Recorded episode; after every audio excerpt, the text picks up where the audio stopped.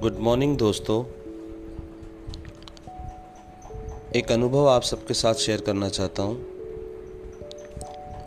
हमारे जीवन पर हमारे मन के दृष्टिकोण का बहुत फ़र्क पड़ता है।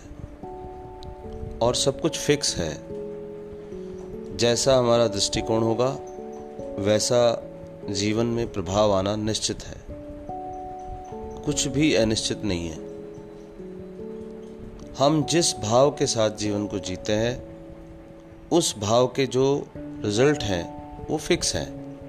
हमें लगता है कि पता नहीं जीवन किस दिशा में जा रहा है, लेकिन अगर हम ऊपर से जैसे हवाई जहाज़ से पूरी दुनिया को देखते हैं, सब कुछ नज़र आने लगता है, बहुत दूर दूर तक की दुनिया नज़र आने लगती है। उसी तरह थोड़ा सा ध्यान करते हैं, अपने आप को देखते हैं तो अनुभव में आने लगता है कि हमारे जितने भी मन की स्थितियाँ होती हैं, उसके हिसाब से हमारे जीवन पर घटनाएँ घटना निश्चित है।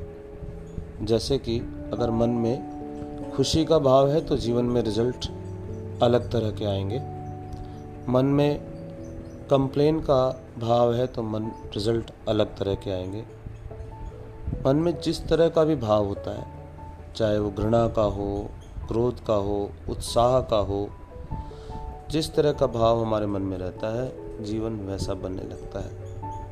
बस ज़रूरत इस बात की है कि हम देखें कि हम अपने जीवन को किस दृष्टिकोण से, किस भाव के साथ जीते हैं।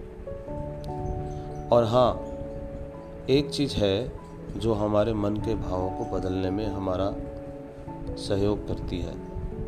वो है ध्यान करना, योग करना, प्राणायाम करना और खाने पीने पर ध्यान रखना, अपनी दिनचर्या पर ध्यान रखना। ये हमारे मन के दृष्टिकोण को, हमारे एटीट्यूड को हमारे भाव को बदलने में मदद करता है।